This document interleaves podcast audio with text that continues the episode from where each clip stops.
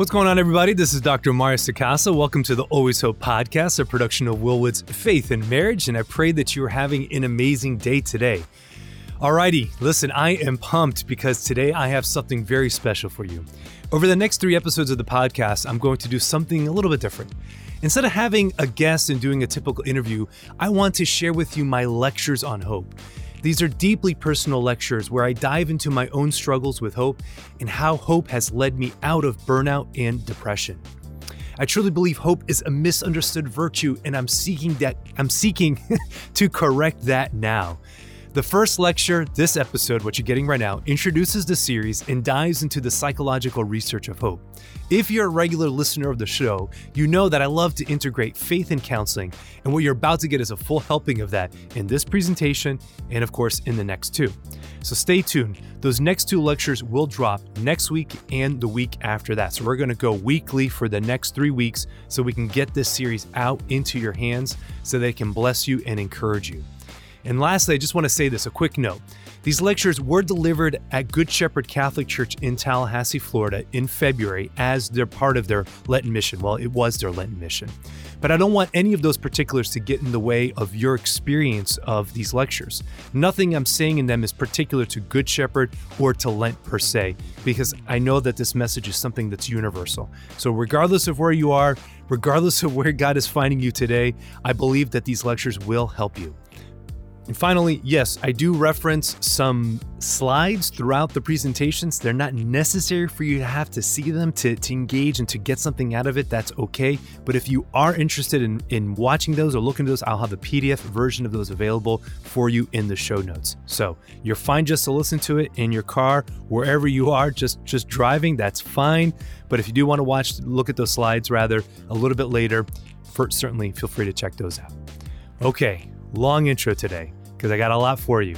So sit back, relax, enjoy the lectures, and here we go.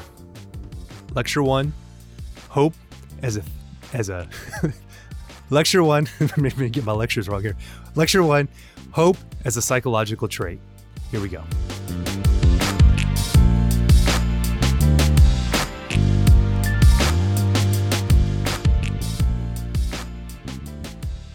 Well, welcome everybody. It is a sincere pleasure to be here again. Um, as Father Foley said, I was married here in this altar 18 years ago to my beautiful wife Kristen, who received her fir- her confirmation here, first Holy Communion here, and baptized maybe in across the way before the church was actually built. So, um, so we, we're we're long time committed to this parish, um, and it is an awesome opportunity to be here so in many ways, it's a homecoming, and I have the opportunity to be able to share some reflections, really, you know, of, of, of what I've learned over these last few years when it comes to this, this supreme virtue of hope.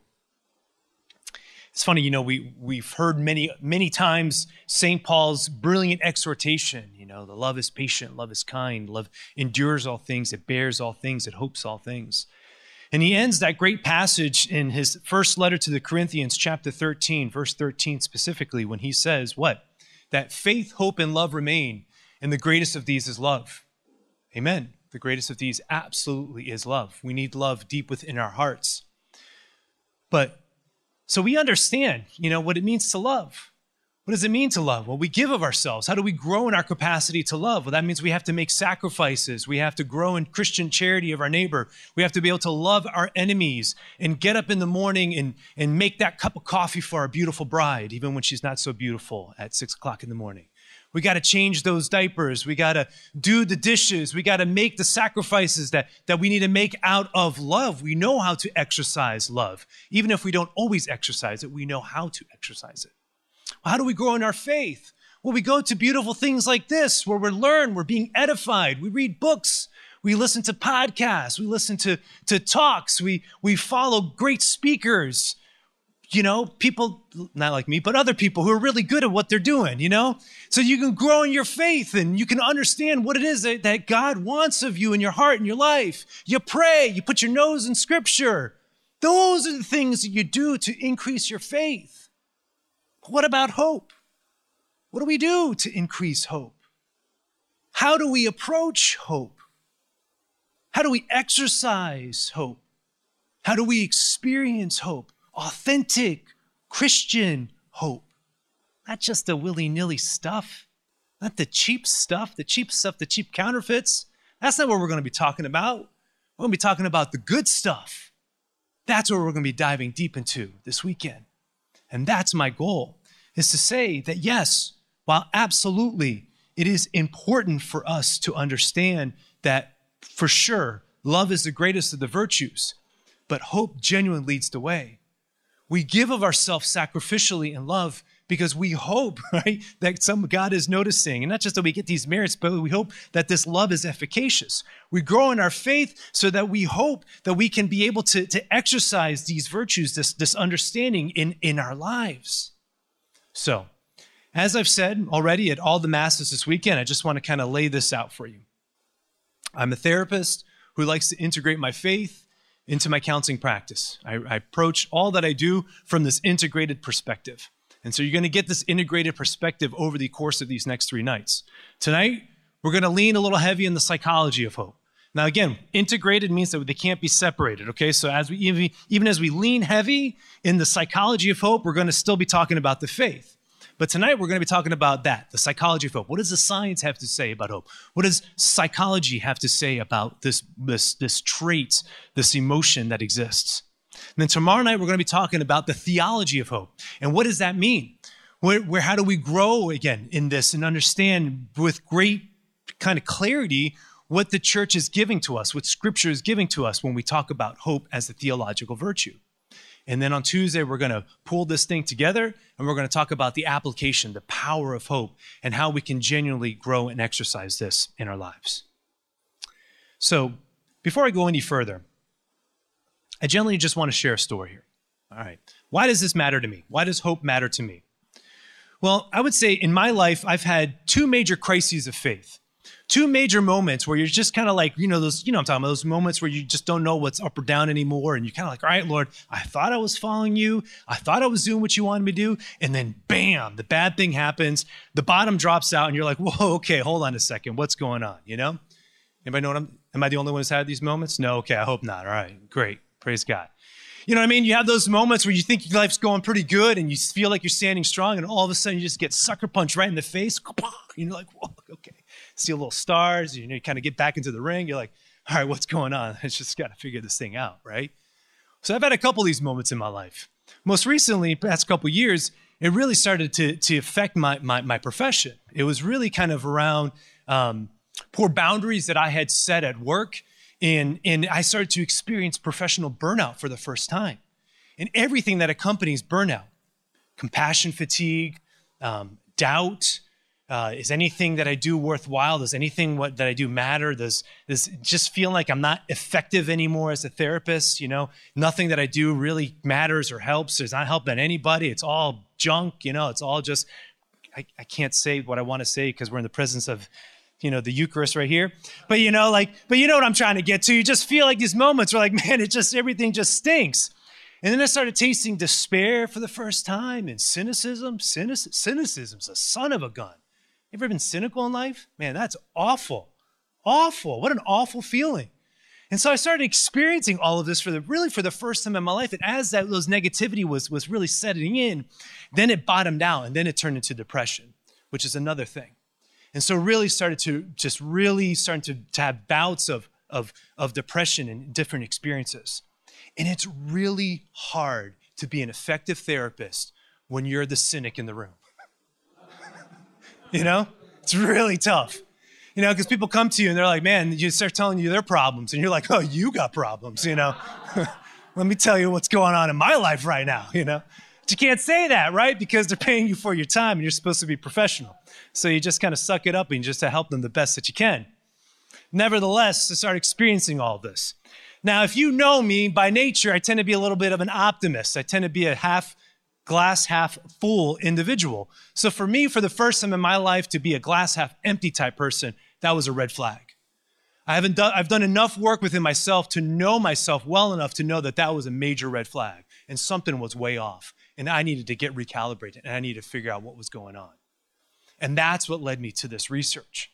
That's when I just started diving into the, the field of positive psychology and, um, and hope theory specifically that exists within that. And then reading scriptures through this lens of, of what hope actually is. And then slowly, slowly trying to piece these things together and get myself back on track in life. And I can say now, a couple years later, that here I am standing tall, you know, with my, with my head held high and, and, and have this opportunity to be able to share this journey with you. So, my hope, if I can say that, for you this evening is that we genuinely are doing this together.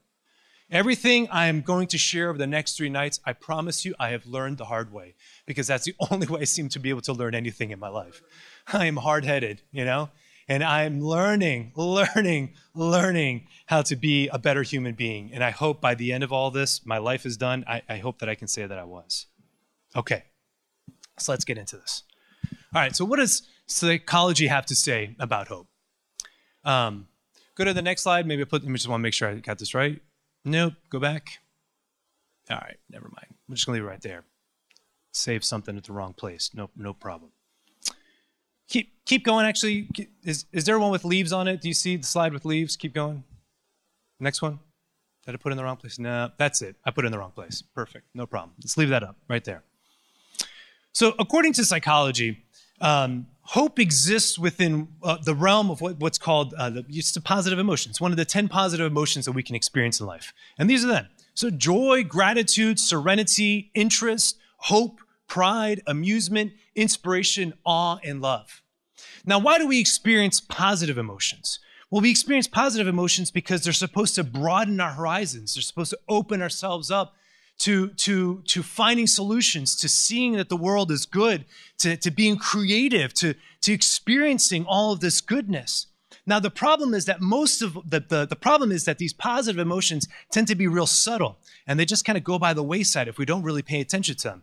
Because our brains, and I'm going to say, talk more about this on Wednesday, but our brains are wired in a way to be more fixated on the negative in life.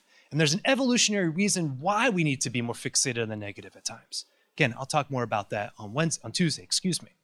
But suffice to say is this that the negative emotions uh, they grab our attention and they're only supposed to really be a short-lived experience something that we just kind of get through and then we get on the other side of.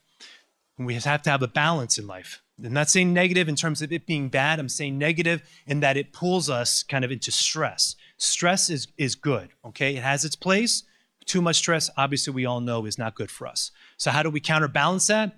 We have to be open to the possibilities that there is goodness, open to the possibility that there is joy, that we can be grateful, that we can experience this, that we can have a sense of peace, a sense of serenity, that we can have interests in life, things that captivate our attention, that we can have hope, that we can be prideful in the sense, not in the sinful sense, but, but we feel good about what we accomplish in life that we can have some joy, some amusements, that we can be inspired, that we can live in awe, and that we can live in love.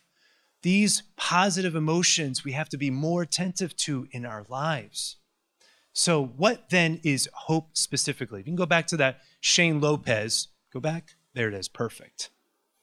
So, this is Dr. Shane Lopez, who I'm ripping off, you know, unabashedly uh, throughout this whole presentation. Dr. Lopez says this he says, Hope is the belief that the future will be better than the present, combined with the belief that you have the power to make it so. Just think about that. Hope is the belief that the future, that tomorrow, will be better than today. But that tomorrow, that, that, that, that possibility of tomorrow being better than today is contingent on you making that happen. That's hope. The ability to dream, to believe, to imagine, to think, to be creative, to have desire, to have energy, to, to, to believe that we can actually do something. And that it's on me, that I have some capacity to make my circumstances better. That it isn't all just relegated to everything that's happening outside. We have to contend with this for sure but that I have a certain domain of responsibility that is within me, and that I have certain agency to be able to engage in this and engage in my life, and to say that I have the capacity to make my life better. When we have that, we have hope. So let's break this down a little bit more. Let's go to the next slide. All right, so here we go. This is going to be a four parter here. All right, so first part, when we talk about hope, we want to say that hope then is about goals. Hope, is goal oriented, as we just said, it's future oriented. You want to know how hopeful you are, honestly? Spend a little bit of time thinking about your dreams, thinking about your goals. What do you want to be when you grow up? I'm 40 and I'm still trying to ask that question. I don't know. Know? I'm still, I'm still coming up with stuff. I'm still, you know, my poor wife, God bless her, she has to deal with my ADHDness, you know, because every day I come up with a new idea and she's like, okay, all right, you know, like, yeah, that's what you think, you know, because I always come up with these ideas and I want to get new things done. I love, I love, I love having this energy, this kind of capacity to, to create new things. So part of my problem though is that I lack discernment because I have so many goals in life that then I'm crushed by them because then I think I have to accomplish all of them right now. And then I don't have to accomplish all of them right now, but but I feel that I do, and I put that pressure on myself. So sometimes having too many options, too many goals can can lead to a certain hopelessness. But if you have a certain dedication, capacity to prioritize, and wisdom to know what exactly God's calling you to do, which goal is God calling you to effect, to actually make to come into being, well then now we're starting to get to a piece of that. So that's one. So you got to have a goal. You got to have a vision. You got to have a, a, a, something that's gonna that's gonna get you there. Well, not only do you need to have that goal, you need to have some desire. You need to have some energy, some motivation to be able to go after that goal. And this is what psychologists would call the willpower. Willpower is that it's about tenacity, it's about grit, it's about the, your your energy, your motivation. You know, do you want to go get that thing? You want to go do that? You want to get pumped up? You want to go go accomplish that goal. You want to go get that thing. You want to be successful. You got to have that belief inside of yourself to be able to go do that thing that you want to go do. You need that. You need some desire. You need some motivation. You need some willpower. You need some, some energy to be able to go do that. So that's that second piece of willpower. The third piece here, and this is kind of these last are just kind of wonky terms, but you know, hey, psychology can be a little wonky at times, so that's okay. just say that. As a professional, I believe that. Anyways, so way power would be the term that that that Dr. Lopez uses. Way power is, is agency, capacity, knowledge. Do you know how to go achieve that goal? So you got the goal, you got the desire, but if you don't know how to go do that, if you don't know how to go accomplish that, then you're going to be struggling in hope. But if you have the goal and you have the energy and the desire and the capacity, and you have a way of being able to go accomplish that, now we're talking. Now we're talking. Now we're talking. See, way power is what keeps hope realistic because hopeful people know that achieving goals means that there are going to be obstacles along the way. So the way power actually anticipates the obstacles, plans for those obstacles, and then goes and continues to move forward. So this is where uh, sports fandom hope falls short. Why? Every year the football season starts and we all go, yeah, our team's going to win this year. It's going to be awesome. I want my team to win the national championship. Or I want my team to actually make it to 500, you know, Florida State fans in house, anyways. Talking about. But that type of hope is folly because the reality is, unless Mike Norvell is sitting in the audience right now, you know, none of us have the capacity to actually affect real change to our sports team. So it's good to have hope for sure for sports, but it's not real hope in the sense that I have no capacity. I've been a Florida State fan for all my adult life, and I mean, you know, we've had more, you know, non-championship seasons over the last 20 years than we've had championship seasons. So I know someone's got an Alabama fan right here, but we're not going to talk to him, so that's okay. It's all a big deal. It's all right. You can keep it on. It's all right. Roll tide. We're all good. We're all good. all right. So the last piece then, we got our goals, we got our willpower, we got our energy, we got our motivation, we got our desire. Great. We got our way power. We have some knowledge, some capacity of being able to make that happen. And now we need to have something called wait power. We need to have a little bit of patience. And this is where Dr. Everett Worthington has contributed to this hope theory. It's beautiful. In Spanish, the word for hope and the word for wait is the exact same word. It's the word esperanza. It's the word that we use. Estamos, tenemos esperanza. We have hope. Estamos esperando. We are waiting. We are hoping. The word is literally interchangeable. It's the exact same word that's used to describe waiting and hoping. It's a beautiful way to think about it. So, yeah, you can have desire. Yes, you can have capacity. But man, sometimes, you know, things happen and we have to kind of wait for the right opportunity to present itself. And that waiting is an integral part of hope. So, what are our goals?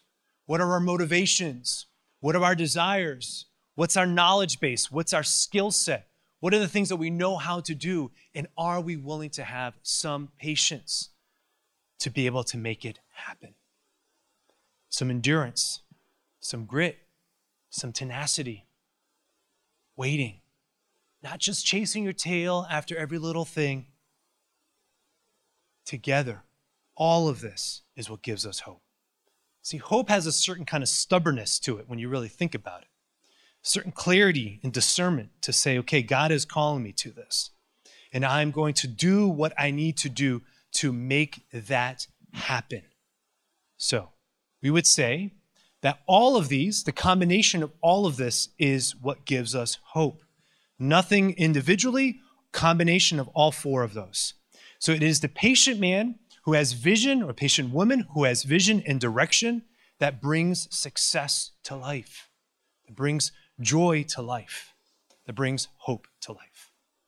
So let's give some examples. Next, uh, next slide, please. All right. Any Marvel fans in the house? Couple? All right. Not so many. Does anybody even know who this is? Do you know what I'm talking? Does anybody, anybody recognize these people? No. That's me right in the middle. You know, that's joking. I wish Captain America, man, that'd be awesome. All right, so this, this is a little independent film that came out a couple years ago. It made just like a couple bucks. It kind of went under the radar. Not a lot of people really understood it being sarcastic. It's like the highest grossing film of all time. Uh, so what do I want to say about this? Well, I can say a lot of things about Marvel. I'm a big Marvel fan. I think they're they're brilliant in what they've done with their movies. They effectively turned films into a TV series. Uh, basically the way you have to kind of look at this. It's each film being its own independent episode that kind of ties to a larger narrative. That's besides the point. Not really sure why I'm saying all that. Doesn't really matter. So the point is this: we talk about Avengers Endgame. This little movie came out a couple years ago. And this is a direct sequel to the Marvel movie that came out right before it, the year before. So it's 2019. Infinity War happened in 2018. Well, Infinity War, not to give any spoilers, because I don't like giving spoilers because spoilers are, are, are, are, are, are bad. They're bad. They're not good. But basically, the, the bad guy wins, okay? Bad guy wins. And the worst thing that could possibly happen in, in the lives of these superheroes, in fact, happens. The worst defeat, the greatest failure that they collectively and individually experience, absolutely happens. And so this movie picks up right where the last one takes off. And they have to then ask this question. Basically, the question that they're asking is what do we do? How do you overcome the greatest failure that's happened in your life? Where do you pick up the pieces? Where do you go from here? What do you do? And each one of the Avengers so beautifully answers this question differently. Some turn to pleasure, some turn to revenge, some pick up and keep going, some let go, some get despondent. Each of them asks this question in a different way. And it's beautiful because, like, what good story is that we can see elements of us in, in, in, in, in a good movie. And I love it, so I, I, can see myself into a lot of these different characters. So, but every one of them has to ask this question What do we do after this failure? So, but they all have the desire to still be successful. They all have the desire to still want to win. The willpower is still there, but the way power is lacking. And then when the plan kind of comes into creation, if you've seen the movie, not to give any spoilers again, but once the plan comes into creation, they get hope. And you start seeing that. And you see that very deliberately being expressed by some of the characters. They say, you don't give me hope, basically, is what he says, but, but, but hope is being given. Why? Because now the desire matches the capacity to fulfill that goal. We have the goal, we want to beat the bad guy. We all have the desire to do that. Don't know how it's going to happen. Now we know how it's going to happen. Bam, now we start having hope. That's why I think this movie is, is a wonderful treatise on, on everything that we're talking about right now. So, Let's bring this down a, a little bit more kind of personal in my own life. I told you before, I have lots of crazy goals, lots of crazy ambitions and desires and things that I want to accomplish in my life. Well, I got my, my, uh, my master's in counseling in 2006. And as soon as I graduated with my master's in counseling, I knew that I wanted to go back for my doctorate. But I was crazy in that I did my master's in counseling with a newborn baby. My, my oldest son, Gabriel, literally was born three weeks before I started, well, five weeks before I started my master's in counseling. Uh, and then we moved to North Carolina, like, so we, it doesn't really matter where we were. We started five weeks, and my wife stayed at home those first two and a half years. So when I did my master's, eh, you know, I had an infant and I had a stay at home wife, which was, you know, a lot. We lived off of student loans, and, and those were lean times. What can I say? But they were beautiful times. But when I graduated my master's, I wanted to go back for my doctorate. And I knew that I, that I wanted to be able to finish my degree and, and get the full education. But I couldn't do it right out of the gates because my, I needed to go work. I got my master's because I get my license so I can practice and get, get some work, so I can make some money because I have family to take care of. So 2006 comes, goes, graduate. We move back here. We're in North Carolina, move back to Tallahassee. Here 2007, lived here for five years. 2012, we moved to New Orleans, where I had the I moved because I was able to to to assume responsibility of some counseling clinics in the archdiocese. There will not be a quiz later as to where my life has gone. It doesn't really matter. The point is this: in 2014, the opportunity for me to go back for my doctorate presented itself. I had the desire as I said all along, but it took eight years, that wait power we just talked about, eight years for the right opportunity to present itself. And I saw it. And when I finally saw it, I said, now it's time to go. I had a three year window from 2014 to 2017 that I could get this thing done because my oldest son was about to start high school and I didn't want to be doing my doctoral work while my oldest son was in high school because I just knew adolescence, he needed me home. He needed me to be able to, to, to help to some degree. So I had three years, small little window of time where I was like, we're going to get this thing done or it's not going to get done. So I did. So I stepped into that 2014, did my doctorate, working full time, doing my doc classes at night, raising my four boys because, again, history repeats itself. And in five weeks before I started my doc program, it was just like it was my master's, had an infant son right before. It's crazy. It's crazy. See these gray hairs? Earned. They're all earned, every one of them. Every one of them, hard earned right here wisdom. That's what this is. But it's wonderful. It's an awesome opportunity. You know, when you think then about this, you say, okay, listen, am I going to do it? I've been wanting to do this, so am I going to do it? And the answer was, yes, I'm going to do it. So I did it. And that was it. Why did I do my doctorate? Well, I did it because I, I at some point, I hope to be able to, to get into academia and, and, and to be a professor. if, if that's where the Lord wants me to go, again, all these crazy ideas and things that, that I have in my mind. But really, I did it because I wanted to sharpen my intellect. I wanted to be able to be a better writer, a better communicator, a, a better, uh, have greater capacity of assimilating large amounts of information and to be able to disseminate that and to communicate that clearly. So I did. So 2017, I graduated with my doctorate and it was awesome. I'm telling you, it was awesome. My kids were there at my defense my wife was there at the defense, and, w- and when they said, my, my, my, my, my, my committee, when they said, you know, congratulations, Dr. Mario Sacasa, you have successfully defended your dissertation. My wife was in the back, and she had shirts made for the boys, and they were all put on these Dr. Mario shirts, you know, the, the video game, the cartoon, Dr. Mario. They all had these shirts on that said Dr. Mario, you know, like we love Dr. Mario. Oh, and my kids were there. It was awesome. To share this accomplishment with my boys was really just an amazing, amazing experience. If I had done it earlier, they would have been too young and they wouldn't have been able to participate in that. So it was really just an awesome, awesome opportunity uh, to be able to do that. So the, the, completion of the doctorate certainly has has opened up many doors um, for me, which has just just been a gift. So again, we talk about having a goal. Had the goal. I wanted to do the doctorate. Wanted to have the, the, the energy. Always had the energy to desire for that. The way power. The willpower, well, I mean, sorry, the willpower, the way power, it took a little bit for that to present itself. You know, most doc programs, if you don't know this, you got to sell your soul to, you know, and I wasn't going to sell my soul to any program because I knew I had a, family and I had to work. I couldn't just be a doc student for, for, for, you know, for three years. So I had to wait for the right program to present itself. And so I did. And then, you know, certainly the capacity to wait for, for that to happen. So all of those things is how we talk about hope. So that was one crazy goal, one crazy example that I've had in my life. I'll give you a, a, a um, now let's keep going. Let's keep going. All right. Making sense to some degree? All right. We're getting it? See? See how I keep reiterating both? It's a both and, right? We need the energy, but we need the we need we need the knowledge base. You can't just hope exists with both of these. Reiterate this. I'm going to drive this point home over and over again. Because the problem is this. We talk about energy, we talk about our desire, our want to, but then but then how often we get deflated when we say, "Oh, but man, you know, it, it's never going to happen." Like, it doesn't matter whatever I want, it's never going to happen. It doesn't matter. None of it matters. You know, I just got to stuff my desire because I stuff my desire because I, I, I, don't go doing the work that I need to actually engage. And then what happens? And I blame everybody else. I blame it's the circumstances. I blame everybody, everything else. And then I deflect responsibility as to why I didn't do that one thing that I feel like God has put under my heart. This is really important. Scripture is full of tenacious individuals so often, as Catholics or as Christians, we tend to think that we must be on the passive side, and we don't always have to be. We have to engage. That great story of Abraham talking to God as they're walking, he's pleading with God. You know, even if a hundred people in Sodom and Gomorrah are good, would you spare them?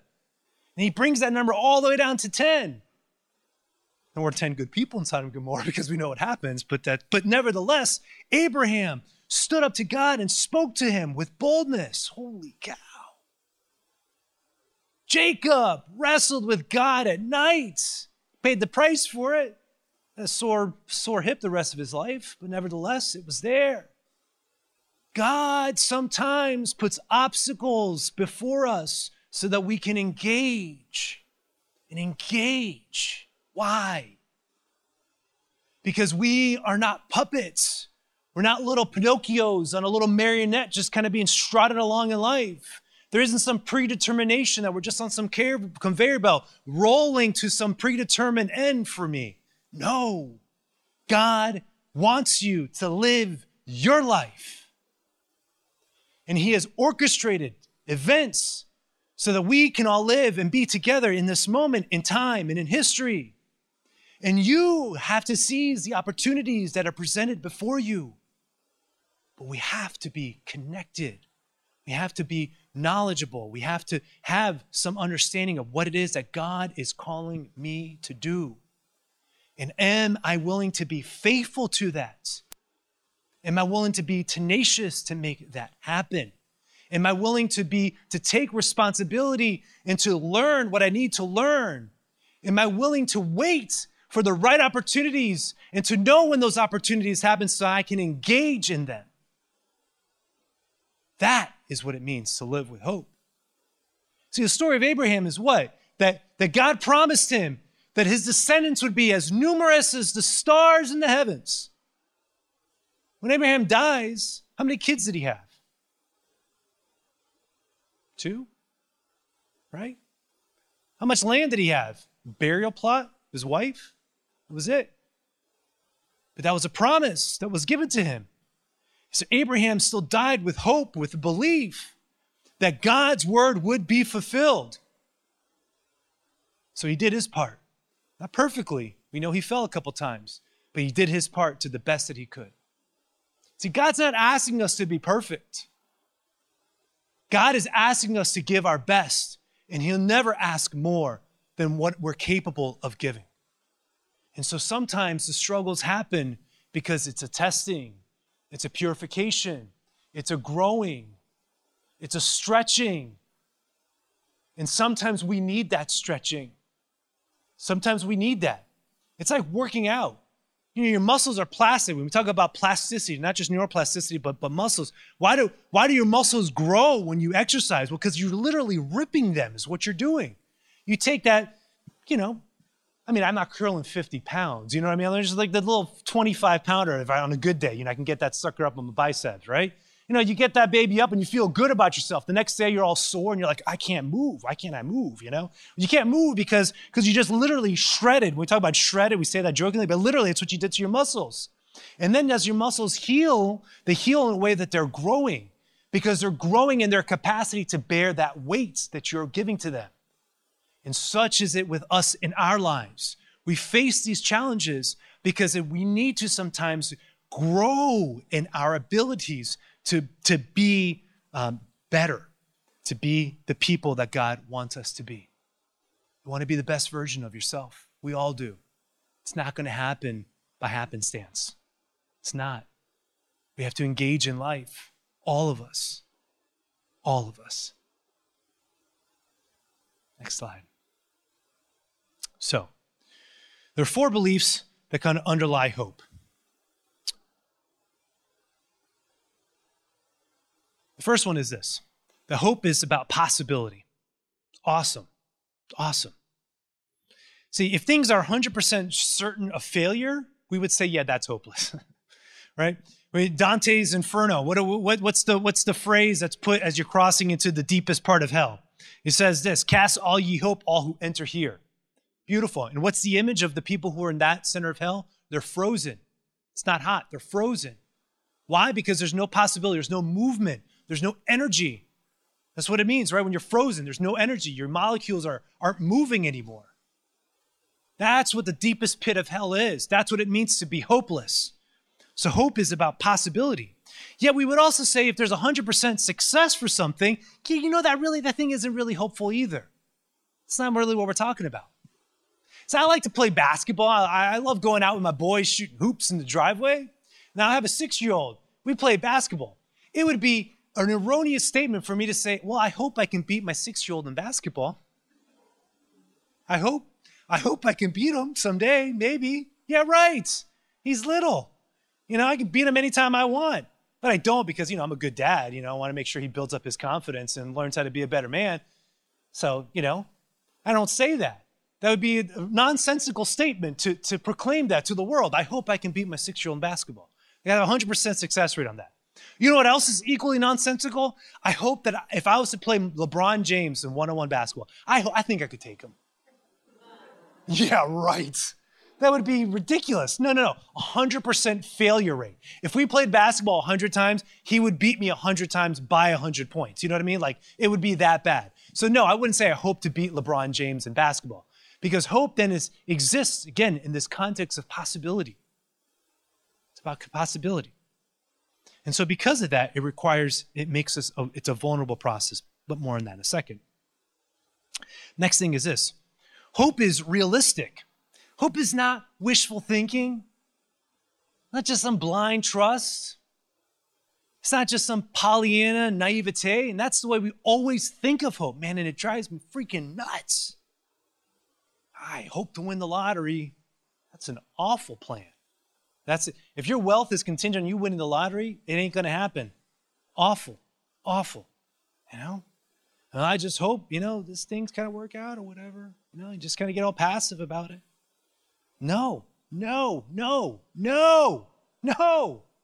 See, it negates if, if, if, hope hope as i said is realistic. And when you are engaging in in that context of learning what it is that you need to do to complete the goals that you want to you are planning for obstacles along the way. You're anticipating them. You're recognizing that it's going to take some real challenges that you're going to have to overcome.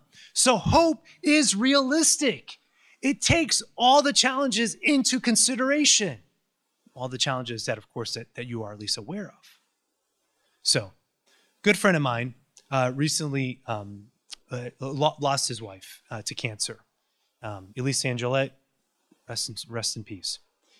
Six years ago, seven years ago, she was diagnosed with, with, with, with breast cancer. And now it's easy to say, well, you know, like they knew where the journey was going to go, but they didn't. One of the things that was really beautiful about walking with them over the course of those six years from her diagnosis to her death is that they lived in this realism that they just listened to what the doctors told them. They recognized that there were some there's a long list of treatments that were available to them, and they checked every single one of those off the list. They didn't go too far into despair. They didn't go too far into kind of a Pollyanna naivete. They kind of existed right in the present, right in reality, reality as it presented itself to them. And so they did the work that they could do, all the while trying to still be faithful, faithful to, to, to what God had put before them and and I mean, she suffered for sure, but they lived it. They lived a life as well as, as anybody as I could imagine, because they recognized that there was a certain realism to the way that they approached their treatments, and they still lived. They lived life to the fullest. They still did many of the things that they were able to do that they wanted to do, but never at any point forgetting that, you know, the cancer was there or that it would just kind of magically go away. Now, if God wanted to bring the miracle, of course they would have been open to have received the miracle. The miracle never came. And we're and over time, you kind of come to understand, well, why does God allow these things? That's always the biggest question that we ask in times of, of, of despair and in challenge. Over time, God answers those questions, I, I believe, going back to that concept of waiting. We wait on the Lord. Okay. So, third piece here is that hope requires courage. You know, I said this earlier, but like when you like, I mean, when you state a goal, you genuinely commit yourself to something. You say, I want to go do X. You genuinely commit yourself to committing whatever that thing is. Well, then you start telling people. And if you're if you want to commit a goal that's really going to force you to grow, then you want that goal to be just a little bit outside of your reach. You don't want it to be so lofty that you can't quite attain it, but you don't want to be so little, again, possibility where it doesn't require much effort. It's got to be somewhere where it's just kind of out of your reach, where you got to have to engage a little bit and you kind of grow. And then you achieve that goal, right? And then and then you move on to the next one. Now the next one's just a little bit out of your reach. And, and then and then you move into the next one. The next one's just a little bit out of your reach. And you grow. But every time you set a goal in life and every time you move towards accomplishing those things, it requires some courage, some capacity, some, some desire to be able to say, okay, I'm going to do this. Because when you commit yourself and you start telling people, it's like, okay, this is really going to happen. Am I really going to accomplish this? And when you tell people, now you're being held accountable to it because everybody's going to ask you. Facebook, and be like, hey, how's that New Year's resolution going? Well, you know, that uh, that diet isn't, isn't, isn't going too strong anymore. That's okay. But we have to, we have to, we have to commit ourselves. But like I said, the, the concept of, of this being uh, uh, uh, goals just kind of outside our reach means that these things require some vulnerability because there's always a possibility of us failing. And nothing drums up our, our sense of shame or worthlessness like failure does. But we still want to continue to move forward in life. So another example that I'll say with regards to, to, to courage here is, like I said, I have a couple crazy kind of checklists in my life of things I wanted to do. Another one that I did last year, I was able to accomplish right before the pandemic happened, was uh, uh, I wanted to run a marathon. Ran my first marathon last year. It's pretty crazy. Yeah, awesome. Huh? Buddy of mine recently said, uh, "You had nothing better to do than run for four hours." You know, I said, "Actually, no, I, I didn't." You know, because I really wanted to do this. This was another one of these kind of crazy goals that I wanted to accomplish in life. This one was even longer. Wanted to run a marathon since I was 17 years old. It took 22 years to make that happen, but it happened. It was a very vulnerable process. If you know anything about marathon training, you never actually run the 26 miles until the day of the race. That's nuts. The longest run that you have before the race is 20 miles. 20 miles alone is nuts. That's nuts. But then you have another six miles you still got to do on top of that. That's crazy. I didn't do all that until the day of the race. So the race day comes. I'm like, all right, I, I, I just have to trust my training, is what they say. Trust that you put in the miles. Trust that you put in the work. Trust that it will happen. And it did. I crossed that finish line in four hours and 22 minutes, averaging a 10, mile, 10 minute marathon mile throughout the 10 minute marathon pace, which isn't super fast, but not super slow. Kind of all right. I was happy with that. Crossed that finish line, man, and I cried my eyes out. It was just like I felt like when I completed the doctorate. Kids were there again. It was awesome to celebrate this great accomplishment with them. And it was really just a tremendous, tremendous experience. But all the while, courage. See, courage happens in the context of, of, of vulnerability, of fear, of moments where we say, Do I really have what it takes? Am I really capable of accomplishing that which I think God's asking me to do? That question is a healthy question to entertain because as we continue to push forward within our doubts, we overcome our fears. We engage, we grow in our capacity to be able to grow. That's what I've been saying. I'm continue to say that. But that requires courage. So, this is why real hope, authentic hope, is battle tested. Battle tested. Let's go to the next slide here. Great passage here from St. Paul. Therefore, since we have been justified by faith, we have peace with God through our Lord Jesus Christ, through him through whom through whom we have gained access by faith to this grace in which we stand, and we boast in hope of the glory of God. And here's the kicker He says, Not only that, but we even boast of our afflictions, knowing that affliction produces endurance, and endurance, proven character, and proven character, hope. And hope does not disappoint because the love of God has been poured out into our hearts through the Holy Spirit that has been given to us. We boast of our afflictions. Why? Because those trials, those moments, those times that I felt afflicted in my life, they did what? They produced endurance. They produced a capacity for me to be able to live as God wants me to live. And that endurance did what? It shaped me. It formed me. It molded me. It helped me to grow. It didn't break me. I overcame it. I became a better person because of it. I grew up. That character, you take that with you, and nobody can take it away from you. And what happens then? That proven character does what? It gives you hope. Hope. So the next time those darn things happen, you can say, hey, I'm to do this. It's to be all right. It's to stink for a little bit, but I know the process. I know of it. I know what's to come on the other side of this. If I can hold on to that hope that God wants me to have, that hope that is what St. Paul says is not disappoint because it's within you. It's deep inside of you. And nobody can take that away from you, no matter what happens next. Because we live it, we breathe it, we receive it. There's no sugarcoating the gospel. There's no circumventing the cross. We don't get to the resurrection unless we go through Calvary. We have to get up on that hill so that we can rise again with our Lord and Savior. These aren't just stories, brothers and sisters. This is experience. This is what we all have to go through. None of us, none of us, none of us are free from carrying our cross because our Savior did it. We have to carry it too. So, we boast of our afflictions. We look back on those moments and we say, Praise Jesus. Praise God. I praise God for my burnout. How about that? There, I proclaim that. I praise God for being cynical for a short period of my life. Why? Because it took that for me to wake up for me to learn, for me to grow, to start this journey that's led me to this moment right here, so that I can be with you, beautiful people in Tallahassee, and to encourage you and to tell you it's going to be okay.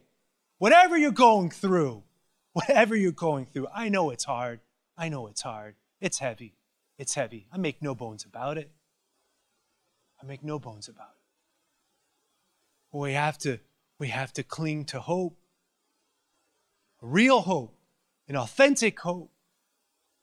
We have to continue to dream. We have to continue to open our eyes up to the possibilities. We have to continue to be creative in finding real solutions to the problems of this world. We are the Christians. We're the light of the world. We're the ones that are supposed to be finding solutions to what's going on. There's messes everywhere, and no single person can take care and clean the whole thing up. We need a whole body, a body of believers a body of creative believers, of innovative believers who genuinely desire to find solutions to the problems that they're, that they're encountering right now. Right now. So, where does God have you? What questions are asking? Are you asking? What doubts are you struggling with? They're all okay. Doubt is not something that's antithetical to our faith. Rather, doubt is something that compels us to grow in a deeper understanding of our faith. It's okay. You have questions about the church, it's okay. Ask them. Ask them. Go find answers. You have questions about what God's doing in your life, ask them. Go find answers. Go do it. Please. Because the opposite is giving up. And giving up is never a good option. Never a good option. So be sincere with yourself wherever you find yourself today. Trust that God is doing something inside of you. This is St. Paul. This is what he's calling us to. This is what he's compelling us to. So, I end with this hope matters. It matters to your well being. You lose it, you lose something. Hope is a choice. Never give that up. Never just think that it's just, you know, something that, that's out there. You have a capacity to choose. Hope can be learned. You can learn, you can grow in, in seeing it and receiving it and being attentive to how it is. And it's contagious. You can give it, you can share it, you can encourage one another, you can love one another, you can support one another, you can offer genuine resources, material, knowledge, spiritual, all of it. We can help one another to overcome and to be able to, to achieve the goals and the dreams that God has for us.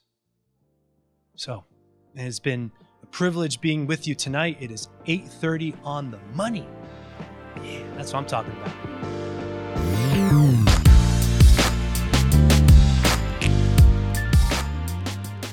Praise the Lord. Thank you guys so much for listening to it. Really, really, truly means a lot. I can't even tell you how how much it means to know that there are people listening to the podcast, to these lectures, and that I know that they're helping folks. And so if you have a comment or you would like to, to leave a word of encouragement or question that you may have following this lecture, please find me on Instagram or on Facebook at Dr. Mario Sacasa. I'm very accessible and, and open to, to, answering questions. I mean, as much as I possibly can, I should say. But uh, but please uh, don't hesitate to, to find me on either one of those platforms to leave a question. But we'll get the next episode, the next lecture up next week on Tuesday. Again, it'll drop. So check that one out. Today was hope as a psychological trait, and then next week we'll going to dive deep into hope as a theological virtue. So catch you on the next podcast. God bless everybody. Be good.